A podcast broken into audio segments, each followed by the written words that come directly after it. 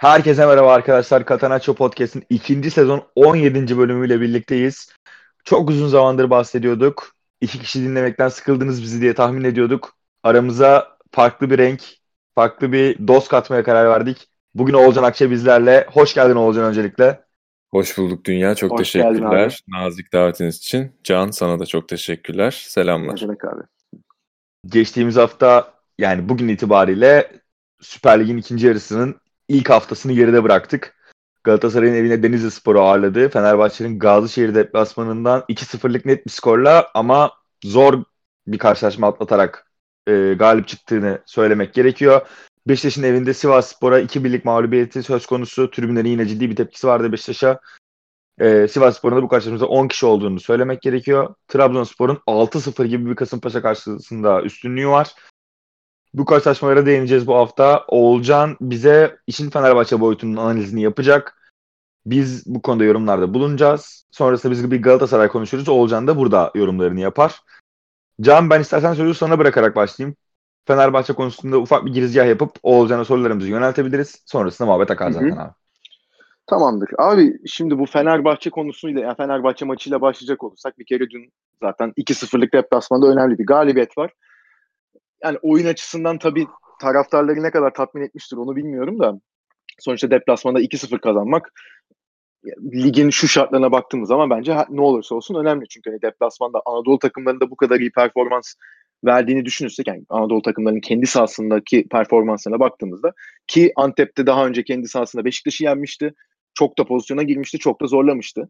Galatasaray'a karşı aynı oyunu sergilemeye çalışmıştı. Galatasaray o maçı daha bir rahat koparmıştı. Nitekim dün Fenerbahçe maçında da açıkçası izlerken ben o Beşiktaş'ı yenerkenki oynadıkları oyunun aynısını oynamaya çalıştıklarını gördüm. Yine e, beş, beşli bir defans. Ulan.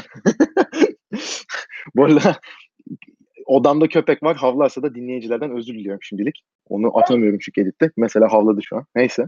Köp köpektir havlar ya. Aynen öyle. Ee, Antep'in dün sahada hani üçlü e, stoper hattıyla çıktığını görüyoruz ama kanat bekleriyle daha çok e, geride bekleyen isimlerdi ki o yüzden hani geride aslında bir beşli defans hattı oluşuyordu Antep'te. Buna bağlı olarak da ileride oynattığı işte o Tumasi ile Kayode ikilisi sürekli savunma arkasına koşu atan, e, sürekli defanstan gelecek uzun topu koşturacak, e, uzun topun peşinde koşturacak profilde isimler. Ki aslında Antep'te 1-0'dan sonra özellikle böyle 2-3 tane pozisyon buldu. Yani Fenerbahçe'yi... Yeteneksizler ordusu ya. Aynen öyle. Hani biraz aslında işin yetenek kısmında e, Antep sıkıntılar yaşadı. Ki sonra da 88'de bir gol attılar ama orada Ozan'a açıkça bir faul vardı zaten. Vardan döndü. 92. dakikada da Vedat fişi çekti ve maçı bitirdi. Ama yani Antep'in beraberlik için aslında bastırdığını gördük. Ve Fenerbahçe'nin de o e, oyunu tutmada özellikle birkaç e, alanda sıkıntı yaşadığını gördük açıkçası maçta. Olcan abi sana öncelikle Fenerbahçe ile ilgili bu e, dünkü maç özelinde sence hani tabii ki galibiyet e, çok önemli. Fenerbahçe ilk yarıyı da galibiyetle kapamıştı Rize deplasmanında. Şimdi galibiyetle açmak e, tabii ki çok önemli.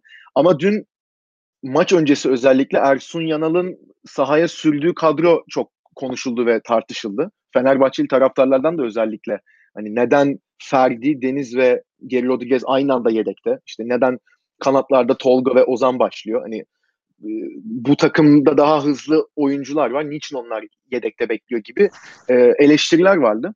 Sen bu kadro özelinde ve maç özelinde ne düşünüyorsun Fenerbahçe hakkında? Dünkü maçla ilgili özellikle.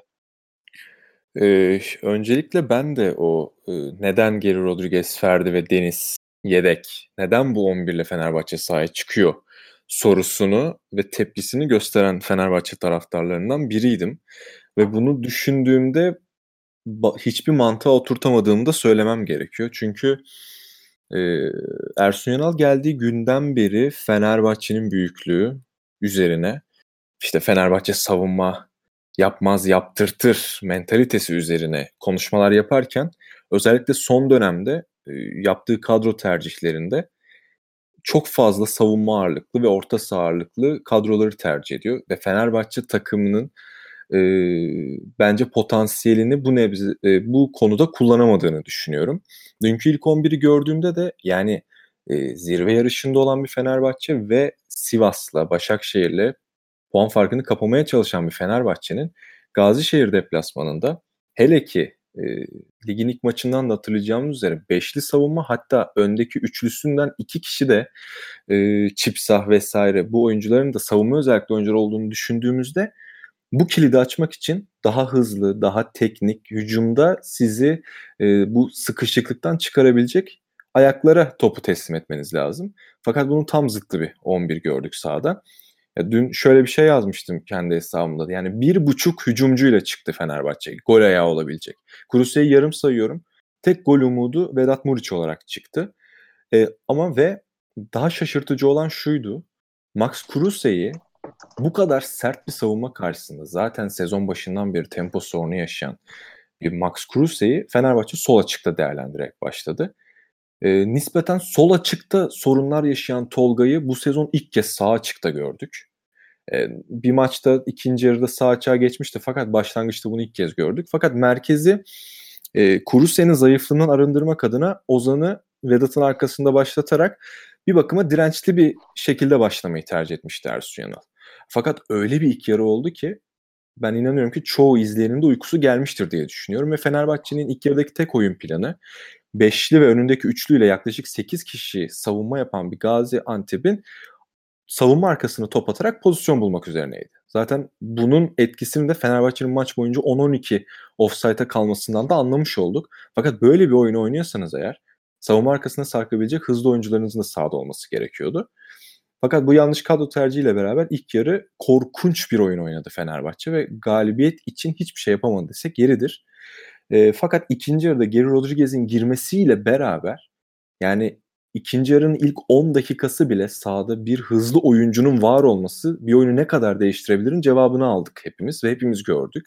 Geri Rodriguez bu arada bitir- ufak bir lafını keseceğim bu Geri Rodriguez hakkında dediğine çünkü çok katılıyorum girdikten zaten 30 saniye sonra mı bir dakika içinde mi ne o pozisyona girdi. Hani e, karşı Hemen karşıya kaleciyi geçip aynen direğe vurdu. İşte sonra Vedat'ın tamamladı ama offside'e düştü. Yani hani elinde Ersun Yanal'ın böyle bir kanat varken ki 2013-2014 senesindeki şampiyonu hatırladığımızda da hani sağ kanatta kayıt oynuyordu.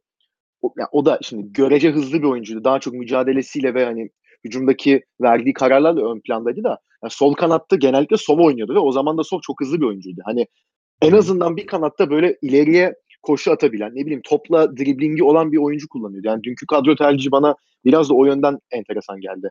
Daha böyle hedef maç 11 gibiydi çünkü mesela Galatasaray deplasmanı çıktı 11 gibi. Ki aynıydı galiba hatta. Bu, bu 11'in, bu tarz 11'lerin benim e, açımdan tek bir sebebi var. Emre Belezoğlu'nu kesememek. Emre Belezoğlu tercihini kullanabilmek adına Fenerbahçe birçok farklı varyasyon denemek zorunda kalıyor. Ya ben bilmiyorum Emre'nin sözleşmesinde her maç sağlıklı olduğu sürece her maç ilk 11 başlama zorunluluğu tarzı bir şey mi var? Emin değilim. Ben de çok seviyorum Emre Belezoğlu'nu. Ben de çok saygı duyuyorum. Oyun açma konusu yani şöyle çok sağlıklı bir Emre'nin bu ligde oynayamayacağı takım yok. Her takımın bu tarz tecrübeli, bu tarz yetenekleri olan, böyle bir ayağı olan oyuncu ihtiyaç var. Fakat sana kapanan ve çok sert oynayan bir Anadolu takımına karşı çok yumuşak bir karın olan Emre ile başlamak çok ben Emre'yi sadece iç saha maçlarında ya ilk 45'te hemen düğümü çözmek açısından ya da son 30 dakika oyunu sakinleştirmek istediğin, topa sahip olmak istediğin süreçte kullanırdım. Fakat sadece Emre'yi e, oynatabilmek adına, Emre'nin defolarını e, giderebilmek adına Tolga, Ozan gibi tercihleri görüyoruz biz. Bu yüzden e, sadece Emre'den kaynaklı olduğunu düşünüyorum bu tercihin ve bu kadro sahaya çıktığında yaklaşık 2-3 haftadır çok iyi bir ikili olan Gustavo ile Ozan'ın da bozulmasına sebep oldu. Bu yüzden de Fenerbahçe tepkiye uğradı. Fakat e, özet kısmına gelecek olursak Fenerbahçe'nin bu sene en büyük sorunu deplasman oyunu denen şey. Fakat geçmiş yıllarda Fenerbahçe'de olmayan bir şey vardı. Kötü oynarken hiçbir şekilde kazanamıyordu Fenerbahçe. ama, ama bu sene bunu fazlasıyla yapabiliyor. En azından olumlu yanı bu. İkinci yarı biraz daha e, umutlu bir oyun ortaya koydu Fenerbahçe ama bu yeter mi? Emin değilim. Yeteceğini de düşünmüyorum. Bu deplasman oyunu daha çok gelişmeli. Ee, eğer gelişmediği takdirde de zaten şampiyonluk hesapları e, çok gerçekçi olmayabilir. Dünya abi sen de dün maçı seyrettin. Hani e, Oğulcan'ın değerlendirmesinden sonra maç hakkında sana da sormak istiyorum açıkçası. Sen ne düşünüyorsun bu Fenerbahçe'nin e, deplasman oyunu hakkında? Yani çok da kötü değil aslında mesela Galatasaray'la kıyaslandırıldığımız zaman. Hani özellikle ikinci yarıdaki o Geri Rodriguez'in girişiyle ama yani sence bu deplasman oyunu hani şampiyonlukta yeterli olur mu? Abi öncelikle kanat konusunda söylediğiniz şeylere katılıyorum. E, fakat deplasman oyunlarında Ersun Yanal'ın düşüncesini anlamaya çalışıyorum diyeyim. E, katılırsınız katılmazsınız bilmiyorum. Bu arada ben olsam ben de yani Oğuzcan'ın söylediği şeyde senin söylediğin şeyde daha hızlı kanat oyuncularıyla deplasmana çıkma fikrini daha sıcak bakıyorum. Ama burada şunu söyleyebilirim öncelikle. E, deplasman oyunlarında Ersun aklından geçen tahminimce ilk önce ilk golü yememek. Yani takımının yenik duruma düşmesini istemiyor ve bunu daha statik oyuncularla daha kolay yapabileceğini düşünüyor. Geri Rodriguez'in savunma katkısının yavaş az olduğunu biliyoruz. Aynı şekilde Deniz Türüş'ün de ben savunma katkısının Ozan kadar yüksek olmadığını düşünüyorum. Özellikle sezonun ilk yarısında çok kez sağ bek oynamış bir oyuncu için e, Deniz'le Ozan bu noktada kıyaslanamaz durumda bana kalırsa. E, fakat burada Fenerbahçe'nin şampiyonluk yürüyüşünde Gazişehir deplasmanı gibi şanslı olduğu bir deplasman daha olmayabilir. Yani ben ciddi anlamda şanslı görüyorum dün Fenerbahçe'yi. Cruze ve Vedat ikilisi bana kalırsa iyi performans sergiliyor. Gitgide daha fazla anlaşmaya başladılar.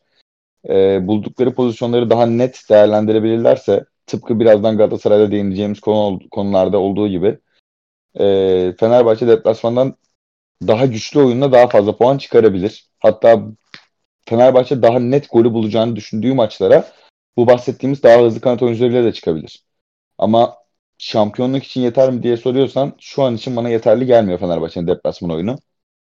Ee, yani ligi Sivas Spor'un olduğu yerde kapatmış olsaydı belki idare eder derdim ama e, neredeyse her maçını kazanmak zorunda olan bir Fenerbahçe olduğu için ortada tıpkı Galatasaray ya da Beşiktaş gibi bu deplasman oyunu o ışığı bana maalesef vaat etmiyor şu an için. Ama tabii Vedat'a yine bir e, parantez açmak lazım. İlk yarıda bıraktığı yerden devam ediyor. Yani yine çok ısırıyor bana kalırsa top dağıtımını daha çok öğreniyor zaman geçtikçe. Ve şu anda Fenerbahçe taraftarını tahtaya ilk yazacağı isim Vedat'tır. Fakat Vedat konusunu açmışken olacağım burada ben sana bir soru yöneltmek istiyorum. Biraz kontrada bırakıyor gibi olacağım belki ama. e, Vedat'ın dünkü davranışı hakkında ne düşünüyorsun? Yani çünkü burada ikileme düşmüş insanlar da var. Golü attı. Golden sonra formasını çıkarıp direkt atılabilirdi. Bunu yapmadı. Hani e, sadece topa dokunduğu için kırmızı kart gördü. Bunu bilerek mi yaptı sence? e, şeklinde bir soru yönetmek istiyorum sana. Abi yani şöyle e, Vedat Muriç'in normal kişiliğini nasıl biliriz? Çok efendi, aşırı saygılı, harika bir karakter. E, bu normalde bu bilerek sarı kart görme konusu madde halinde bir kural gereği yazıyor. Siz de biliyorsunuz bunu sosyal medyada gördünüz. Eğer böyle bir kural varsa bu uygulansın. Fakat şöyle bir şey var. Nereden biliyoruz? Belki gerçekten refleks olarak yaptı. Ha, belki de kötü niyetliydi. Ya ikisi de olabilir. Peki buna karar verirken, aa evet bu oyuncu bunu bilerek yaptı. Yüzde yüz eminiz ve buna ceza vermeli e, mantığını nasıl oturtabiliyoruz? Ve insanlar olumlu ya da olumsuz yönünden nasıl bu kadar kesin konuşabiliyor? Benim hiçbir fikrim yok şahsen. Ee, mesela bana kalırsa ilginç olan şey şu topa vurmadan önce o foul olan pozisyonda aslında Vedat'ın sarı kart görmesi gerekiyordu. Bilmiyorum Aynen. şu an pozisyonu hatırlıyor musunuz ama. Aynen. Hani Kesinlikle. Esas, esas sarı kart görmesi gereken e, kısım oydu. Ya bence bilerek yapmadı. Ve öyle bir talimat geldiğinde düşünmüyorum. Ama dediğim gibi bir kural varsa ve bilerek gördüğüne insanlar emin olabiliyorsa mutlaka cezayı versinler. Zaten bu ülkede yazılı olan kurallar uygulanmadığı için şu an bu haldeyiz. Mesela bu geçtiğimiz haftalarda Papi Sisse de aynı şey yaptı. Sakatken yedek kulübesindeydi. E, kadroya alındı. Yedek kulübesinde itiraz etti. Sarı kart gördü ve cezasını çekti. E, o zaman Papi Sisse'ye de ceza verilseydi. Ve zaten diyorum ya cezalar uygulansa şu an bunu konuşmuyor olurduk. Tabii canım. O yüzden ya. çok affedersin Can. E, ha, yok yok. Bunu tartışmaktan ziyade e, belki de Türkiye Futbol Federasyonu iğneyi biraz kendine batırmalı. Ya bu kadar mı zor abi? Bu ne saçma bir kuraldır. Ligde gördüğün kart gidip kupada cezasını çekebiliyorsun. Ya bu ne kadar saçma bir şey. Ligde gördüğünü Aynen ligde öyle. Çek, kupada gördüğünü kupada çek. Sen böyle bir e, yol sunarsan insanlar kullanır. Bu şey gibi bir şey ya. E, hani e, genelde yabancı oyuncular ligin 16. haftası kart görüp bilerek kart görüp erkenden Dubai biletini alıyorlar ya. Ya bunun hiçbir farkı yok bundan o zaman yani. İnsanlara sen bu açığı verirsen kullanırlar. Bu kadar basit. Ya benim diyeceğim bu. Ben kesin bir şey söyleyemiyorum. Abi ben ben burada mesela katılıyorum sana çünkü hani buradaki esas sıkıntının ben de TFF talimatı olduğunu düşünüyorum. Hani ikinci sarı kart alıp kırmızı gördükten yani direkt kırmızı gördüğün zaman ligi etkiliyor. İkinci sarı atılınca mesela niye kupayı etkiliyor? Niye bir sonraki maç? Yani o belli değil. Zaten TFF talimatında sıkıntı var. Ki burada senin verdiğin örneğe de ben açıkçası katılıyorum. Hani daha önce bunu yapmış oyunculara verilseydi ceza zaten böyle bir şeyle başvurulmazdı. Ya ben mesela dün bilerek ikinci sarı gördüğünü düşünüyorum. Ama şöyle de bir durum var. Bunu mesela bizim takımda atıyorum Falcao yapsa ertesi maç çok önemli bir maç var. Mesela şeyden e, sizle oynayacağımız işte 6. haftadaki maç var. 4. haftada ligin ikinci yarısında 3 sarı kartı var. Hani ya böyle bir şans olsaydı işte tam toparlayamadım şeydi hani bizim takımdan biri yapsaydı bunu ben de açıkçası ulan ne iyi yaptı kupada çeksin niye Fenerbahçe maçında oynamasın ki derdim. Ya o yüzden hani öyle ben de ilk başta lan dedim yani çok şey değil aslında. Yapılmaması gereken bir şey de. Hani o kadar fazla üstüne gidilmesi gereken bir durum olduğunu da düşünmüyorum. Çünkü hani oyuncudan çok TFF talimatıyla ve onun TFF'nin belirlediği kupa ve lig kart regülasyonlarıyla alakalı bir durum. O yüzden hani karşı cezalar verilmediği sürece oyuncular da abi sonuna kadar bu cezaların yani yanından geçmeye çalışacak. Bu Son hep böyle. O yüzden herkes herkes neredeyse bunu düşünüyor zaten. Mesela ben Yapar Vedat abi. Vedat kartı görmeden iki dakika önce Twitter'a şey yazdım. Biri kenardan Vedat'ı uyarsın, ikinci sarıdan kırmızıyı görsün, cezasını kupada çeksin yazdım mesela. Ben, abi ben direkt de... şey, tabii tabii. Ben de direkt şeyde yazdım. İlk sarıyı gördü. Altta şeyde bir sonraki maç ceza aldı yazdı. Ceza. Dedim ki hani şey hatta bir sonraki hemen akabindeki pozisyonda da bir faul yaptı geriye gelip. Dedim ben de orada gruba yazdım hatta. Bireye atmaya çalışıyor, atılmaya çalışıyor. Evet. Evet sen o... de yazdın. Sonra ben evet, de yazdım. Evet. evet. Ama o yani bir tek şunu fark ettim dünkü pozisyonda. Dün bu arada ben de bilerek atıldığını düşünüyorum. Ve bunu gördük yani buna çok emindim. Ben gidip topa vurdu falan zannettim ama yani orada şans eseri şöyle de bir şey var. Maçın bitmesine 45 saniye falan var. Antep'in kullanacağı serbest vuruşta Antep'te oyuncu topu Vedat'ın üstüne atıyor. Vedat da gayet gayri ihtiyari bir şekilde yani topa dokunup al kullan diye adama geri veriyor ama ve faulün olduğu bölgeye atıyor topu Vedat. Tacamaca vurmuyor yani. E, tabii tabii. yani o, o çok enteresan yani anladın mı? Sarı kart da verilmese belki niye sarı kart görmedi demeyeceğimiz bir pozisyondu yani. Ya bir de ben kenardan talimat gelmeden neden e, birazcık emin konuşuyorum. Çünkü kulüp takımlarının bünyelerinde sadece bu federasyon yönetmelikleri ve kurallarla alakalı insanlar var. Şu an Vedat Muriç'in Vedat Muriç'in böyle bir riske atılacağını düşünmüyorum. Çünkü Tabii ki. belki de eğer ceza verilirse Fenerbahçe üst üste hem Başakşehir hem Trabzonspor maçında Vedat'tan yararlanamayacak. Ha, aynen yani iki maç alsa ceza o zaman daha da kötü bir yere gidecek. Hani ya öyle bu, mesela, yok yok yok. İki maç alırsa kupa artı kupa artı ligde oynayamıyor değil mi? Trabzonspor maçında var. Hayır şu an kırmızı gördüğü için e, Yok lige işte zaten ediyor. Lige e, gelecek o iki ekstra. maç ceza. Aynen ekstra lige iki maç ceza oluyor. Bir de şöyle bir şey bu ya bu Fenerbahçe Fenerbahçe bugün şampiyonluk hayal ediyorsa bu önündeki Başakşehir ve Trabzon maçı kadar kritik hiçbir maç Tabii, yok şu an. Aynen öyle. İkisi üstünde. Aynen öyle. Hani e, ya bilmiyorum abi çok ucu açık. De, zaten karışık bir şey olduğunu burada 5 dakikadır işin içinden çıkamadığımızdan anlamamız işte gerekiyor. Aynen öyle. Ve sorun Aynen inanın ne Vedat'ta, ne Fenerbahçe'de, ne Galatasaray, ne Beşiktaş'ta. Sorun her zaman olduğu gibi bu yönetmelikleri, bu kuralları koyanlarda. O yüzden bir süreci izleyelim bakalım yani ne olacak ben de bilmiyorum Aynen. açıkçası. Katılıyorum. Abi o zaman Galatasaray'a geçmeden önce son bir Fenerbahçe hakkında e, sana bir şey sormak istiyorum. Çünkü bu son geçen Tabii hafta yaş- yaşananların üstüne hani biraz da senin de hani düşünceni merak ediyorum. Bu e, Komolli konusunda bir yaklaşık iki hafta önce Falet'in transferinden hemen bir gün sonrasında e, Damian Komolli kendine bir Twitter hesabı açtı ve o hesaptan yaptığı açıklamalarda bu transferi ben yapmadım. Bu transfer tamamen başkanın istediği bir transferdi ve onun inisiyatifiyle gerçekleştirilmiş bir transfer. İşte benim de e, bir menajerlik şirketi vardı şimdi ismini tam hatırlayamıyorum kusura bakmayın. E, o şirketle ha Rogon. O şirketle herhangi bir e, bağlantım yok. O şirketten aldığım tabii ki oyuncular var. Ama özellikle hani o şirketten gidip bana hani elinizde kim var diye sorup e, kafama göre oyuncu almıyorum. Bu iddiaları da hani reddediyorum tarzında açıklamalar yaptı. Bunun üstüne de Ali Koç bir basın toplantısı zaten gerçekleştirmişti. O basın toplantısında da sorulan bir soru vardı bu tweetler hakkında. Kendisi de sorulan bu soruya yani ben bu tweetleri açıkçası yani böyle bir Twitter hesabı açılıp böyle tweetler atılmasını tasvip etmiyorum şeklinde bir açıklama yapmıştı.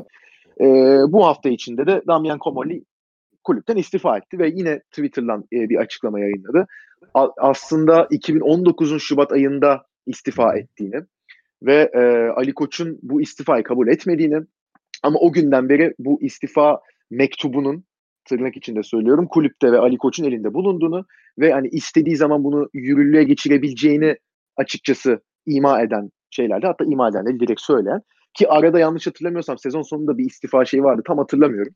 Ama artık bu yani 2020 Ocak ayına geldiğimizde kulüpteki bu sefer istifası zaten hani bu Twitter'da yaptığı açıklamalardan, ilk açıklamalardan sonra da açıkçası biraz kaçınılmazdı.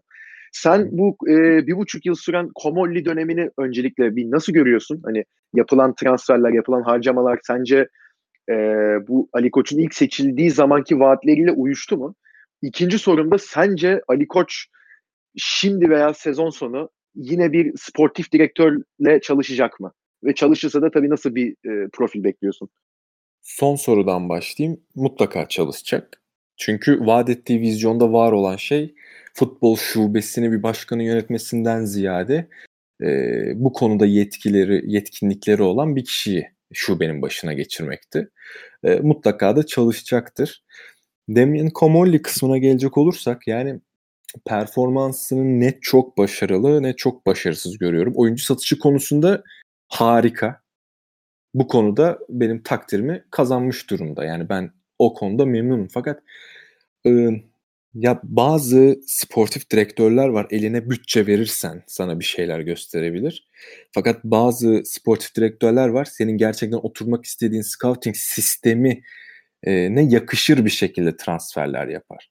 Demin Komoli Arsenal'de, Tottenham'da, Liverpool'da 100 milyon dolarlar, eurolarla, sterlinle, pound artık her ne para birimi varsa onlarla çalışmış bir adamken e, bir anda getirildiği kulüp 600 milyon euro borcu olan, e, sattığı kadar alabilen ve e, bedava oyuncu kovalayan, kiralık oyuncu kovalayan bir yere düştü. Bu onun için de zordu eminim.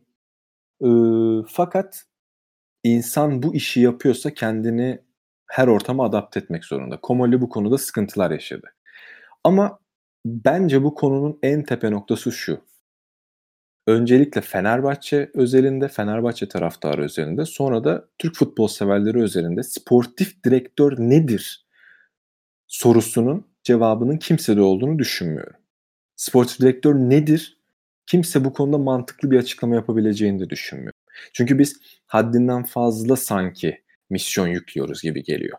Komolli geldi, transferi Komolli yapıyor. Tesislerle Komolli ilgileniyor altyapının başına gelecek altyapı antrenörleri vesaire hepsiyle Komolli ilgileniyor. Oyuncu ilişkileriyle Komolli ilgileniyor. Havaalanında karşılamayı Komolli yapıyor. Antrenörle en yakın ilişkiyi Komolli kuruyor. Başkanla en yakın ilişkiyi Komolli kuruyor. Antrenörle başkan arasındaki ilişkiyi yine Komolli. Komolli ne yapacak? Abi Komolli neden bu kadar işi var? E, siz de Avrupa futbolunu takip ediyorsunuz. Bayern Münih örneği verin. Bayern Münih'te 5 tane direktör var. Ve hepsinin bir uzmanlık alanı var. Aynen biri öyle. ekonomi kısmıyla ilgileniyor. Biri scouting ile ilgileniyor. Biri tesislerle ilgileniyor falan filan. Biz önce ya Ali Koç e, bence çok vizyoner evet. Vizyoner olmaya da daha fazla çalışıyor. Fakat Ali Koç bile sportif direktörün ne olduğunu bilmiyor. Zaten bilmediği bu süreci bu kadar yönetemedi. Demin Komoli'nin sonuna kadar arkasında olacağını söylüyordu. Ve bence bir sürede oldu. Zaten Şubat'ta istifa etmiş bir adam bir sonraki yıl Ocak ayını gördüyse arkasında durmuş demektir ki Daha sen ne yapacak yani? söyledin 2-3 kere istifa ettiğini ve geri döndüğünü bu konudan söylemiş. Fakat burada Demin Komoli kadar Ali Koç'un da bir hatası var. Şubat ayında istifa etmiş biri ve bu süreçte 2-3 kere istifasını vermiş biri neden bu kadar çok görevinin başında kaldı? Ve neden tüm yaz boyunca tüm transferler kafasında istifa olan ve Fenerbahçe hizmet etmemek olan e, bir adama yaptırıldı. Yani Peki, doğru aslında bir, sorulması bir diğer konu soru bir, bir diğer soru da şu. Madem üç kere istifa edildi ve bu istifa mektubunu masanızda hazır tutuyorsunuz. Peki Komolli gittikten sonraki sürece hazırlığınız var mı? Başka insanlarla görüştünüz mü? Bu bir, bir sürü soru var. Burada tek suçlu Komolli değil. Ali Koç, yönetim kurulundaki diğer kişiler, her kimse. Bu arada başkan başkan transfer yapabilir. Başkan ekibiyle transfer yapar. Falet transferi tabii. şöyle sırf, sırf Ali Koç'un isteği değil. Ali Koç'un ekibinde yer alan benim de çok beğendiğim Selahattin Baki var. Ee, büyük ihtimalle Komolli'nin yerine futbol şubesinin başına geçecek olan eski bir Sheffield United yöneticisidir aynı zamanda. Ee, bu Selahattin Baki, Semih Özsoy, Ali Koç ve gözlemci ekibinin istediği bir oyuncu normalde Falet. E bazen olabilir yani sportif direktör yetkilerini tanımlayamadığımız az önce söylemiştim. İster istemez e, Komolli'nin de yavaş yavaş sonunun geldiği hissedildi herhalde. Ve son dönemdeki tüm transfer süreçlerinde yetkileri tamamen elinden alındı. Ya özet geçmem gerekirse e, her zamanki gibi Türkiye'den bir sportif direktör geldi ve geçti. Bizim zihniyetimiz, kulüplerin, başkanların zihniyeti bu olduğu sürece de çok daha fazla sportif direktörün arkasından e, el sallarız diye düşünüyorum yani. Ya ben de açıkçası öyle konu düşünüyorum. Ee, bu sportif direktör konusunda da bizim ülkede özellikle sportif direktöre e, şey gözüyle bakılıyor. Hani başkanın önündeki bir kalkanmış gözüyle bakılıyor. Hani yapılan her şeyi ona bağlanıyor. Bütün transferidir, sportif başarısızlıktır. Hani ne kadar doğrudur, ne kadar yanlıştır bunu bilmiyorum. Böyle düşünmek. Ama e, gerçekten ben Damian Komolli'nin de uzun bir süre Ali Koç'un önünde bir kalkan gibi e, hani koruma sistemi olarak durduğunu düşünüyorum. Tabii ki kendi hataları da var. Tabii ki eleştirilmesi gereken yanları da var. Ama hakikaten yani bu senin dediğin özellikle bu Bayern Münih örneğindeki ve hani Fenerbahçe'deki olan kısmıyla o aradaki fark çok önemli. Hani bir kulüpteki o önemli yapması gereken işin yanına başka ıncık cincik yani başka insanların uğraşması gereken yükümlülükleri de o insana yüklerseniz orada işte bir sıkıntı çıkıyor. Yani o görev dağılımının açıkçası iyi yapılması gerekiyor bence de. Yani en başından e, yapılan hata bence de buydu. Yani Ali Koç tarafından. Bundan sonrası açıkçası ben e, bu sezonun geri kalanında bir sportif direktörün geleceğini düşünmüyorum. Ha, gelirse herhalde sezon başı yani daha doğrusu işte te- Temmuz'da transfer dönemi açılıyor. İşte e, Haziran ayı gibi bir isimle anlaşılacağını düşünüyorum. Bir öngörüm var. Bence söyle. Alman Alman ekolünden bir sportif direktörün geleceğini düşünüyorum. Ya, ya keşke yani her, her takıma keşke Alman ekolünden bir sportif direktör gelse. yani çok da iyi olur. Ha, isterseniz buradan o zaman e, bugünkü Galatasaray Denizli Spor karşılaşmasına geçelim. Ee, biraz da açıkçası ilginç bir maç oldu. Dünya burada ilk zaten sana soracağım maç hakkındaki düşüncelerini de ben de ufak bir e, giriş yapayım. Yani Galatasaray'ın bir kere iki yeni transferi diyeyim sahadaydı. İlk yarıya göre farklı olarak. Yani Lines'i de burada yeni transferden sayıyorum. Çünkü 6 ay oynamamış bir topçu var sonuçta ve hani her ne kadar e, yaklaşık 3-3,5 senedir bu kulüpte olsa da 6 ay bu takımın oyun planı içerisinde yer almamış bir oyuncuydu. Ve e, Saratçı da bugün ilk 11'de yer buldu kendisine. Ve sonuçta ilk yarıda Galatasaray'ın burada en çok eleştirildiğimiz yönlerinden bir tanesi kanat beklerinin hücumda hadi savunma kısmında yine belirli katkılar veriyorlardı ki Nagatomo bence e, bir dörtlü defansın veya beşli defansın kanat beki olarak savunma açısından çok çok faydası dokunuyordu Galatasaray'a. Ama hücuma çıkma konusunda ikisi de yani Mariano da Nagatomo da artık hani yaşlarıyla gereği sıkıntılar yaşıyordu ki hatta Nagatomo geçen sene yani ciğerleri söndü. Adam nefes alamadı bir ay. Hatta bir buçuk ay neredeyse. Yani onun üstüne bu e, sürekli git gel yapamaması bence de artık hani vücudu da kaldırmıyor. Normaldi Galatasaray'da hani buna bir önlem olarak iki bekin değiştirdi. Bu iki bekin değişmesiyle daha açıkçası ben izlerken daha e, rahat hücuma çıkan bir Galatasaray gördüm. E, Lines biraz paslı gözüküyor. Normal. 6 ay oynamamış bir oyuncudan bahsediyoruz sonuçta. Hani antrenmana çıkıyordu takımda ama 6 ay herhangi bir maç oynamamış bir oyuncunun çıkıp bıraktığı yerden devam etmesi her ne kadar iş etiği benim gördüğüm en yüksek seviyede olsa da yani öyle çok bir maçta olmuyor ama zamanla ben açıkçası Lines'in bir iki maçta oturacağını düşünüyorum. Saracchi'de Nagatomo'dan çok daha farklı bir profil olduğunu gösterdi. Ee, bir kere sol ayaklı. Yani direkt sol ayaklı. O çok büyük e, etki yarattı Galatasaray'da. Zaten bir asisti de var maçta. Soldan sürekli ileriye çıktı. Sürekli bindirme yaptı. Ve e, benim beklemediğim şekilde mü, birebir müdahalelerde de açıkçası etkiliydi. Yani e, Sako'ydu yanlış hatırlamıyorsam Denizli'nin sağ kanadı. Ona karşı onunla karşı karşıya kaldığı birkaç pozisyon oldu. Çoğunda da topu almayı başardı ve ondan sonra da takım hata çıkarabilmeyi de başardı. Oyun görüşü olarak da ben Saratçı'nın e, iyi bir yerde olduğunu düşünüyorum. Yani katkısı, katkısı olacak Galatasaray'a ki zaten bir buçuk sene kalacak. Ve e, bundan bağımsız sana şöyle pas atayım abi. İşin biraz daha hücum kısmından konuşacak olursak Galatasaray adına. Galatasaray ilk yarı 4-1-4-1 sistemiyle genellikle geçirdi. Bu işte savunma önündeki bir dediğimiz kısımda ilk yarının e, belli bir kısmında Enzonzi vardı. Son haftalarda artık oraya Lemina geçti. Orta saha ikilisinde yani Le, Lemina'nın önüne genelde Ömer ve e, Seri konuyordu. Hatta Belhanda da çok uzun bir süre denendi. Artık son iki maç ondan da vazgeçildi. Bugün ama Galatasaray 4-2-3-1 formatıyla çıktı. Defansın önünde ikili Seri ve Lemin oynadı. Forvet arkasında Emre Akbaba oynadı. Kanatlarda da işte Ömer ve Feguli vardı. Bu e, formasyon değişikliği sence kalıcı olacak mı ve bu Emre Akbaba'nın özellikle kadroya katılması neredeyse bir ikinci forvet gibi sahada bulunması Galatasaray'ın hücum opsiyonlarını daha da arttırıp e, gol yollarında daha da rahatlatacak mı? Zaten bugün de golünü attı ama e, daha da iyi bir seviyeye getirir mi Galatasaray'ı? Abi şimdi önce ilk 17 haftanın değerlendirmesinde hep söylediğimiz, hep değindiğimiz bir şey vardı. Galatasaray bugün en az gol yiyen takımı diyorduk. Galatasaray'ın bugün en az gol yiyen takımı olması demek Galatasaray gibi bir takımın sıralamada kendini ilk ikiye atmış olması anlamı taşımalı. Ama baktığın zaman Galatasaray ligin en az gol yiyen takımı iken ligi 6. sırada tamamladı ilk yarıda. Bu da ne demek? Babel oynadığı dönemlerde Falcao, Feguli, arkasında Belhanda gibi isimlere rağmen Galatasaray üretmekte sıkıntı yaşamış. Ürettiği maçlarda da golü bulamamış demek. Yani gol at, gol atamamışsan, gol yememişsen gol atabiliyorsan zaten kendini ilk ikiye atarsın. Gol yememişsin, gol de atamamışsın ki kendini altın sırada bulmuşsun. Bu 2-2 daha 4'tü. Galatasaray'ın üretme özürlü bir takım olduğu, sürekli durağan bir oyun oynadığı çok aşikardı ve bunu 17 hafta boyunca burada da kendi aramızdaki sohbetlerde de hep farklı farklı sebeplere bağladık. Orta sahanın kısırlığı, ileri hattın dönmemesi, hareketsiz oynaması, bek bindirmelerinin zayıf olması, Nagatomo'dan hiçbir katkı alınamaması, Mariano'nun artık yavaş olması, hücum performansı sadece tekniğe bağlı bir oyuncu, hızıyla herhangi bir şekilde katkı vermiyor dememiz. Yani uzadı gitti. Belli bir periyodu forvetsiz tamamlamış olması, rakip savunmalarının ortasına Adem Büyük gibi bir kanat oyuncusu kısa boylu hava toplarında etkili ama güçsüz ve forvet yani santrafor mevkisinde oynamamış, daha önce hiç oynamamış bir oyuncuyu buralarda değerlendirmesi bunların bir sürü e, bahane temelli sebebiydi.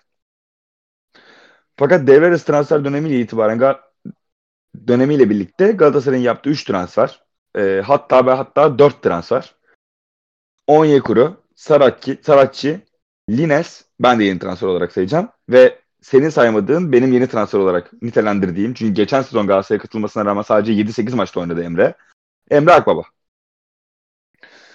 Şimdi ben bugün Basketbol Süper Ligi'nin All-Star'ı vardı. Orada çalışıyordum.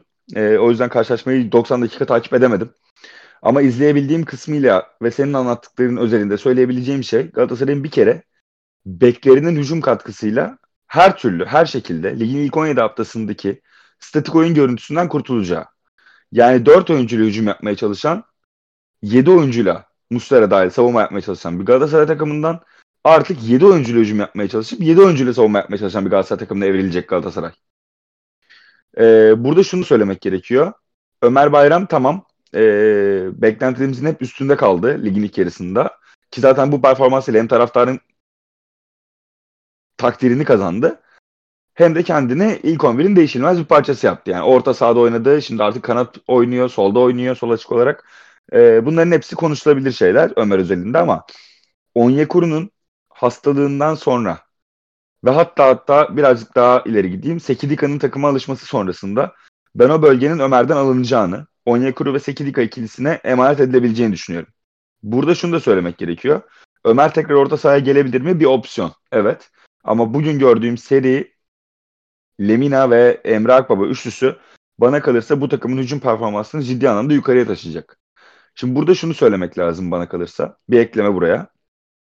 Galatasaray takımı eğer hücum oynayacaksa özellikle güçlü bir iç saha oyunu ortaya koyacaksa Seri, Lemine, Emre Akbaba üçlüsü bu düzen için ideal. 4-2-3-1 düzeni hem iç saha maçlarında devamlılık kazanır bu sayede hem de hücum performansına ciddi katkıda bulunur Galatasaray'ın. Burada şunu söylemek gerekiyor. Emre Akbaba'nın varlığı seriyi inanılmaz rahatlatmış. Gerçekten haklısın. Ben sadece Emre Akbaba'nın varlığı üzerinde söylemiyorum bunu. Antalya spor maçına atılacak olursak ligin ilk yarısının son maçı Taylan'ın o bölgede oynaması da seriyi inanılmaz rahatlatmış ve seri 17 haftadır göstermediği kadar iyi bir performans sergilemişti. Şimdi bir de kamp gördü seri. Bana kalırsa ligin ikinci yarısında Galatasaray şampiyon olsa da olmasa da potaya girse de girmese de Galatasaray takımının değişilmez oyuncusu seri olacak. Kesinlikle katılıyorum buna. Ligin ilk yarısında çok beğendiğimiz Lemina üstüne koyarak devam ediyor. Çünkü o da bir kamp gördü. Ee, bugünün de bana kalırsa en iyi oyuncularından biri olarak adlandırılmış. Ee, öyledir. Hı. Yani ben güveniyorum. 90 dakikayı seyretmedim ama Lemina'nın da bu performansı sergilediğini düşünüyorum. Çok, çok Burada iyi. ciddi bir şans Emre Akbaba'nın varlığı. Belhanda'nın savunma katkısını ben yatsıyamam. Bugün Galatasaray takımından gönderilse de yatsıyamam. Tüm eleştiriler yani tüm eleştirileri haklı bulsam da yatsıyamam. Yani Emre çok pardon sözünü savunma... kesip bir şey diyeceğim burada da. Ya affedersiniz de sıçarım savunma katkısına. Bu sezon özellikle izlediğimiz kısımda hani en büyük sıkıntısı hani yürüyor diye eleştiriyordu. Ben bundan önceki iki sezonki performansını gayet takdir ediyorum. Özellikle geçen sene ikinci yarıda Feguli ile beraber e, gösterdiği o yüksek performans Galatasaray'ın şampiyon olmasına yaradı. Ama hani bu sezon ben mi yanlış düşünüyorum da bu işte kupadaki Rize maçı ve e, bugün oynanan Denizli maçına baktığımızda şimdi Emre Akbaba'nın iki tane golü var. İkisi de birbirine çok benzeyen goller. Birinde sağdan, birinde soldan orta açılıyor. Emre Akbaba Rize'de penaltı e, pardon ceza, ceza sahası çizgisi üstünden gelişine vuruyor. Bugün de kale önünde yine gelişine penaltı noktasının biraz kenarından gelişine vurup topu ağları gönderiyor. Yani bunu yapan bir 10 numaraya ihtiyacı var Galatasaray'ın veya 8 numaraya her neyse artık. Yani Belhanda kendisini nasıl adlandırmak istiyorsa adlandırsın. Hani bunu mesela bu iki golü de atamazdı Belhanda. Ben böyle yani siz ne düşünüyorsunuz bilmiyorum da imkansız. Ben Belhanda'nın topsuz oyunda ceza sahasına koşu attığını hatırlamıyorum iki buçuk senede. Yok yani çünkü. Yüzde yüz haklısın. Çok e, yüksek ihtimal Belanda'yı ceza sahası yayının üstünde falan yani içeride değil. Evet, yani ya, ya da Kanada deplası oluyor yani. Ya Rize maçındaki bu golde ben bir arkadaşımızlaydım. Ee, gol olduğu anda bana döndü ve hani, bu golü Belanda atabilir miydi dedi ve hepim yani dört kişiydik aynı ortamda hepimizin cevabı hayırdı yani. Hani öyle bir öyle bir opsiyon bile düşünmedik hiçbirimiz. Belanda bu koşuyu yapacak, bu koşunun üstüne bu vuruş yapacak yok. Öyle bir opsiyon hiçbirimiz düşünmedik. Yani bu Emre Akbaba'yı Belanda'dan çok mu daha iyi bir oyuncu yapar? Tartışılır ama Galatasaray'ın ihtiyacı olan oyuncu mu yapar Emre Akbaba'yı? Bu yüzde yüz. Burası yüzde yüz. Ben Şimdi e, burada ama şunu da söylemek gerekiyor. Bizde. Tabii. Dünya. Kusura bakma çok bu konuda kısa bir yorum söyleyeceğim. Galatasaray'ın Saratçilines ve e, Onyekuru döndüğünde e, oyunu hızlandığı sürece yani bugün Onyekuru yokken bile oyunu hızlandığında Feguli'nin defoları ortaya çıkmaya başladı. Çünkü Feguli geçen seneye göre nispeten daha az tempolu. İster istemez ligin ilk yarısındaki oyundan da etkilenmiş bir vaziyette. Ben şöyle bir şey olacağını düşünüyorum. Ben Ömer'in kesinlikle kesik yemeyeceğini düşünüyorum. Çünkü Ömer Galatasaray'ın istediği oyunu hızlandıran oyunculardan bir tanesi. Ben Fatih Terim'in geçmişte Engin Baytar'dan bile yarattığı o e, hatırlar mısınız Emre Çolak ve Engin Baytar'la 4-4-2'de Tabii. birini sağ evet. iç birini sol iç olarak kullanmıştı.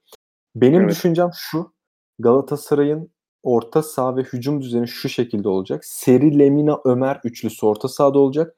Emre Akbaba'yı Feguli yerine sağ atıp ondan bir sağ iç yaratmaya çalışacağını düşünüyorum. Sol Onyekuru ıı, ön tarafta da Falcao gerektiğinde Emre'yi iki forvetin arkasına çekip Onyekuru ile çiftleyebileceğini de düşünüyorum.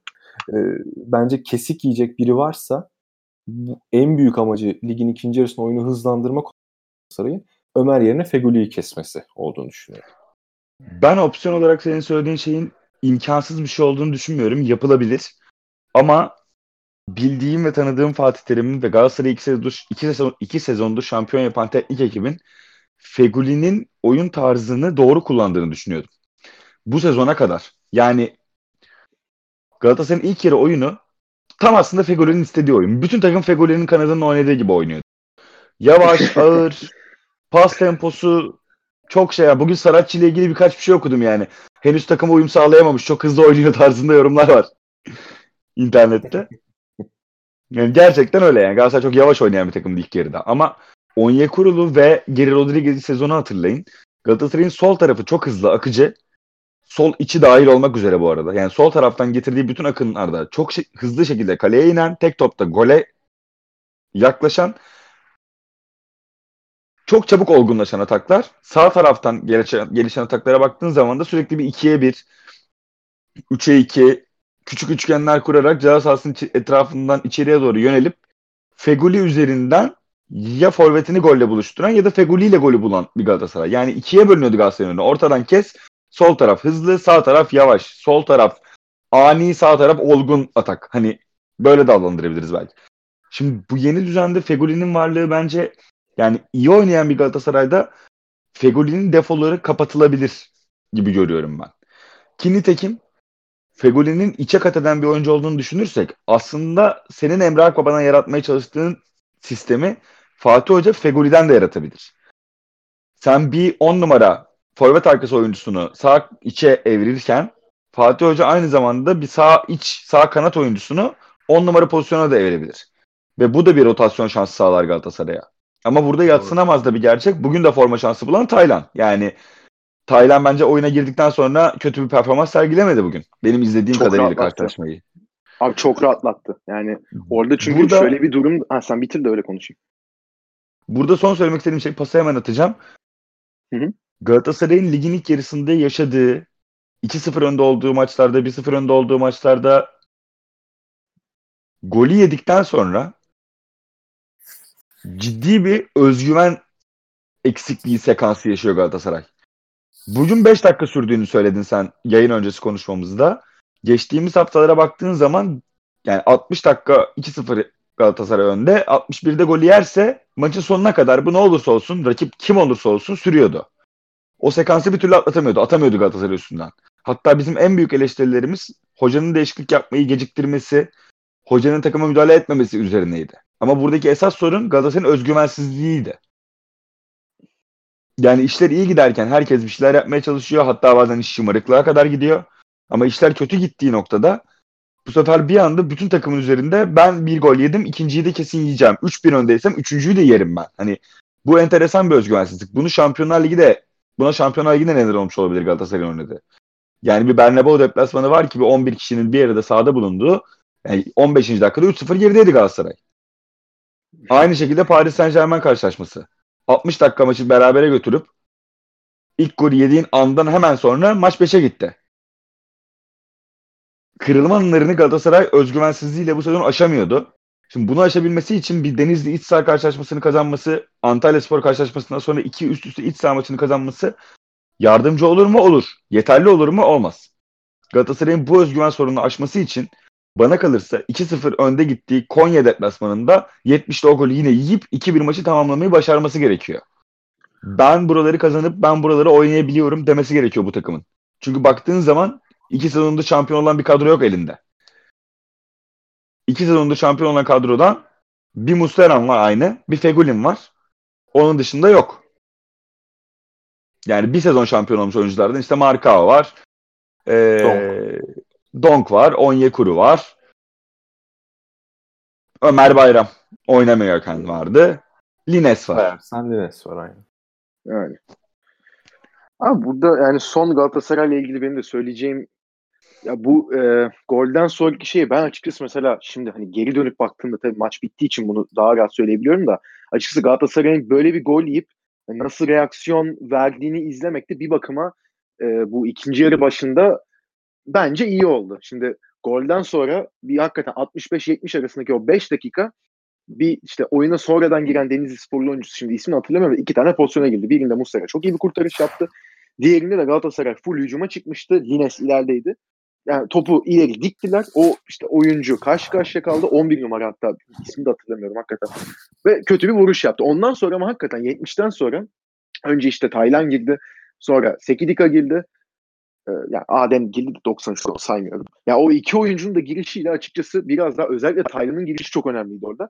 Galatasaray çünkü Taylan'ın girişinden sonra Emre ne kadar iyi oynasın oynasa da oynasın.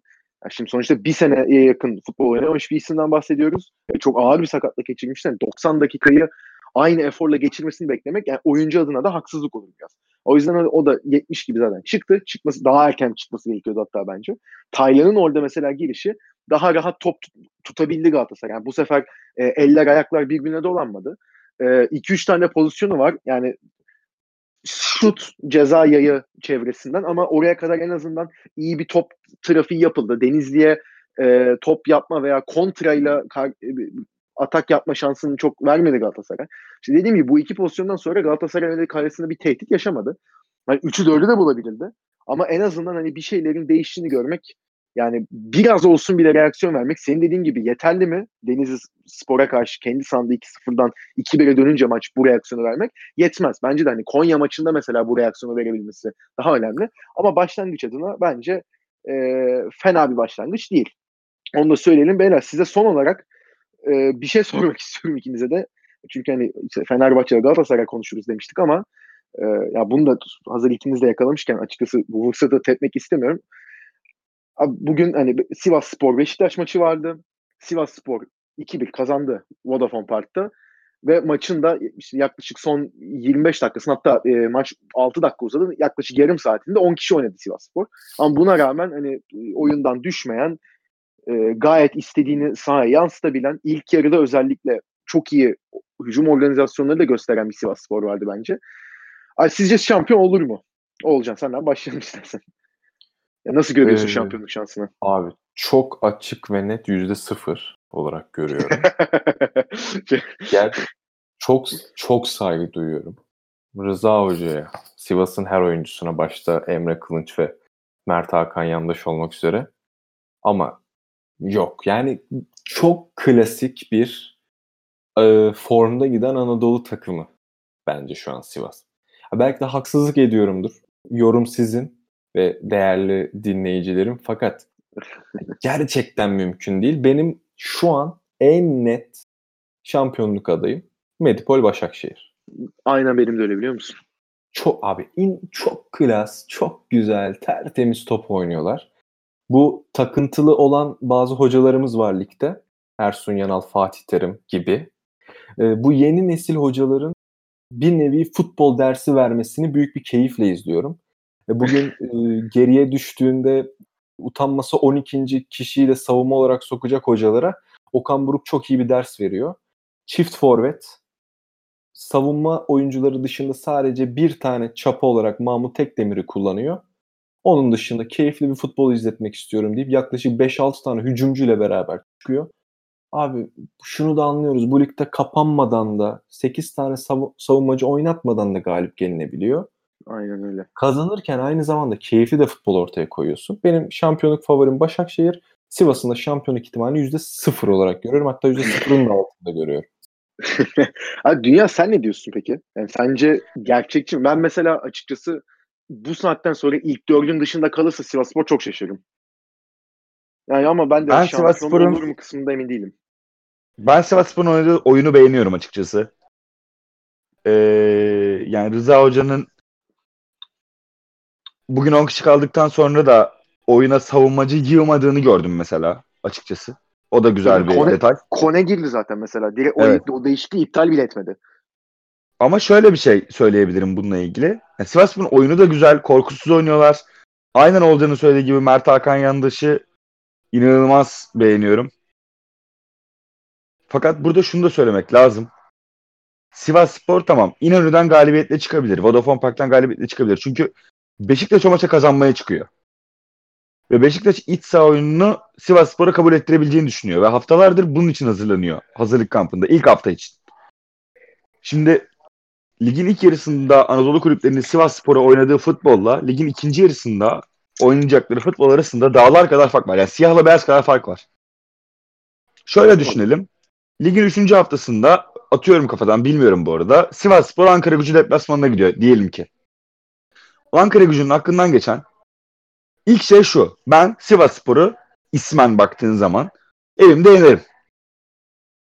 Yenebilirim. Bunu oynayabilirim. Açık bir oyun tercihinde bulunabilir Ankara gücü. Ama şimdi baktığın zaman ligin 20. haftasında Ankara gücü Sivas deplasmanına gitse aklından geçecek şey bambaşka olacak. 8 tane savunmacı koyayım. Sivas Spor'a kendimi açtırmayayım. Çünkü bu adamlar Beşiktaş'ı deplasmanda yendiler. Ligin açık ara farklı lideriler. Bu adamlar beni yenebilir, yener. O yüzden ben tıpkı nasıl Galatasaray deplasmanında, Beşiktaş deplasmanında, Fenerbahçe deplasmanında gidiyorum ve bu oyunu oynuyorum. Sivas deplasmanında da bu oyunu oynayayım diyecekler. Şimdi bunun karşı durulamaz noktası şu. Başakşehir bunu yıllardır deniyor. Değişen kadrosu var mı? Var. Ama yine de deniyor. Ve son noktalara da kadar da getirmeyi başardı yıllardır.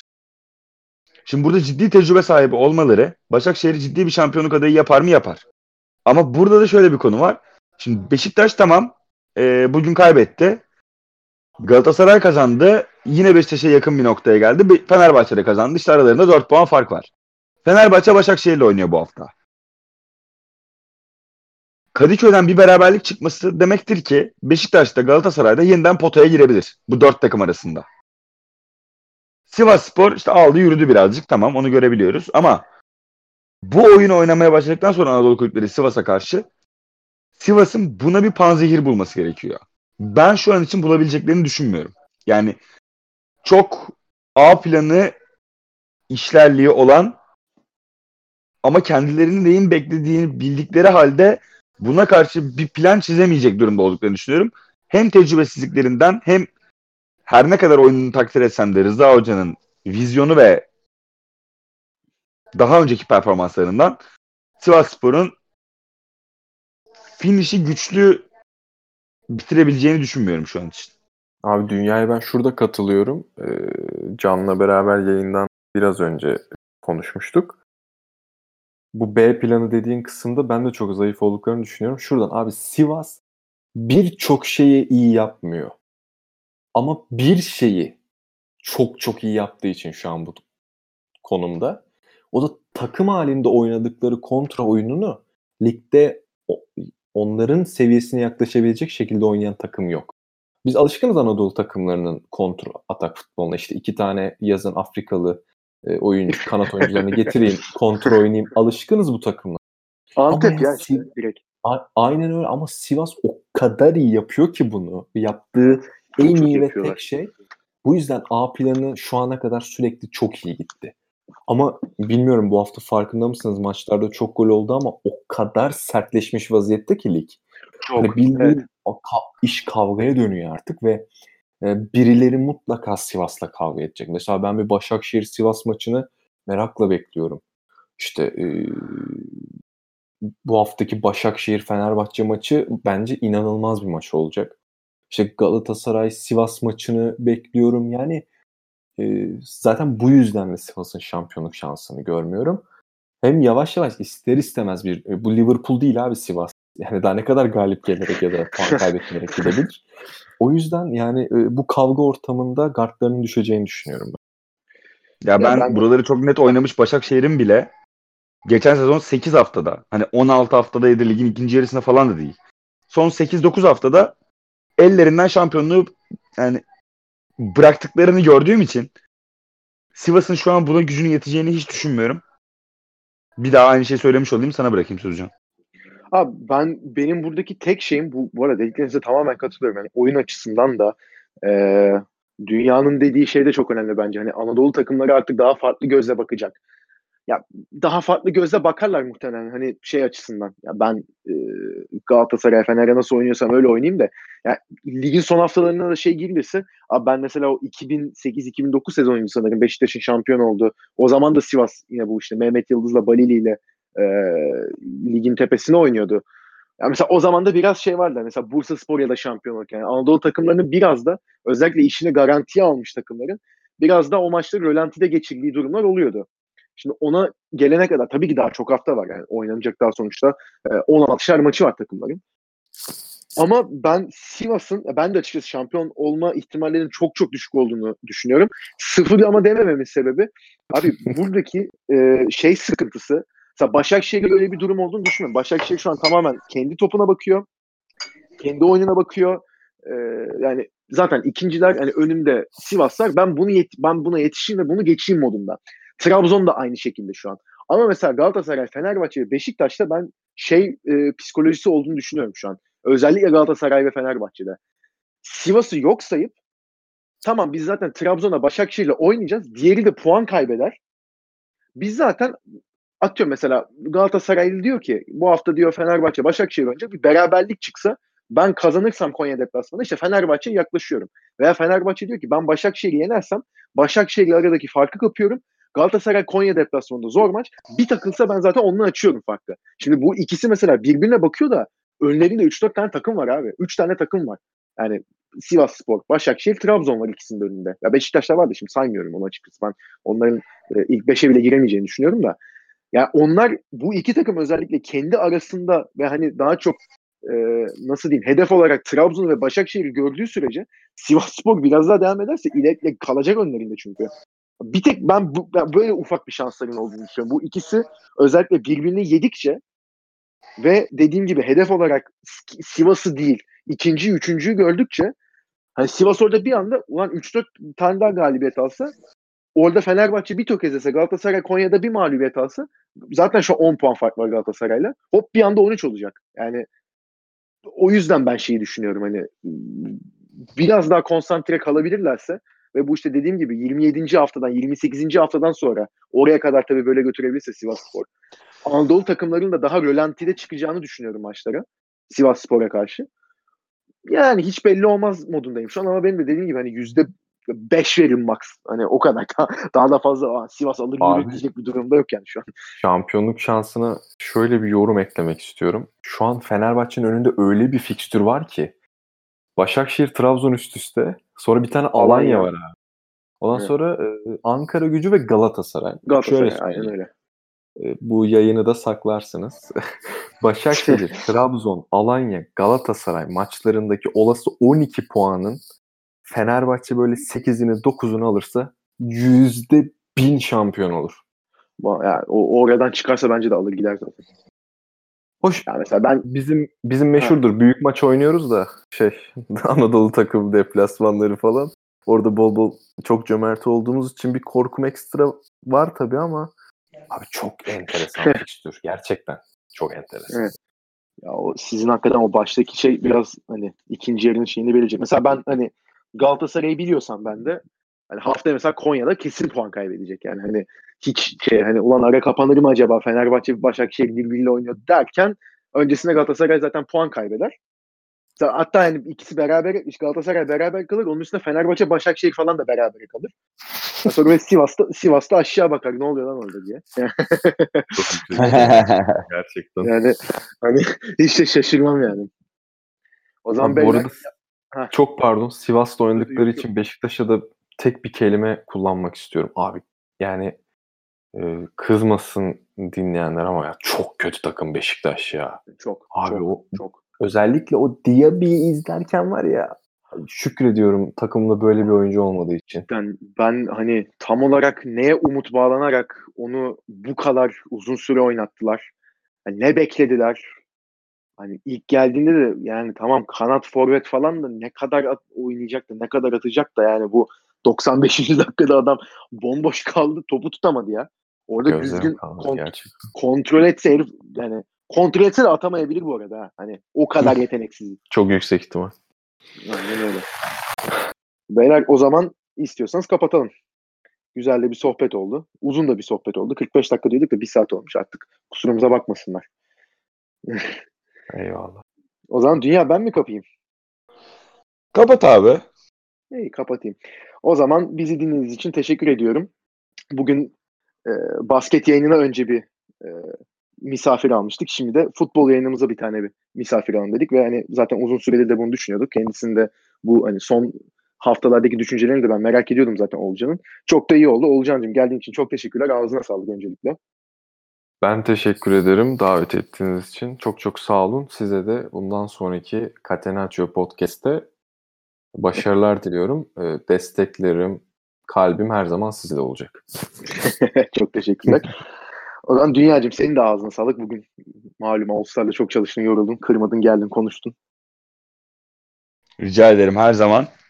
Ee, bizi dinleyenler için. Bir de ben de açıkçası seni her hafta burada bir kere görüyorum ama Oğulcan'ın bu haftaki yorumlarını ve e, uzun zamandır kendisine verdiğim sözü e, tutmak açısından ve burada birlikte olmak açısından değerli görüyordum. Burada olmak benim için de oldukça güzel oldu. Ben teşekkür ederim bu güzel sohbet için. Ee, Süper. hoşça Çok kalın o konuşik zaman bir şekilde kapıyoruz. Hoşçakalın. Hoşçakalın. Teşekkür ederiz.